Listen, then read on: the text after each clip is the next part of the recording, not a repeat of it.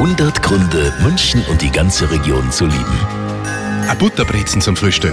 Das gehört doch irgendwie dazu, oder? Oder vielleicht eine große Brezen auf dem Frühlingsfest. Die Brezen ist wichtig, ja, genauso wie Bier gehört zu den Grundnahrungsmitteln. Und heute, Sie werden es nicht glauben, liebe Arabella-Hörer, an diesem 26. April 2018 ist der Tag der Brezen. Und der Nachwuchs kennt sich mit der Brezen auch gut aus. Ähm, da ist Butter drauf. Mir schmeckt das, weil es so lecker ist, finde ich. Das kauft der Papa immer an der Tanke. Und die Mama schimpft immer, weil es da so viel teurer ist.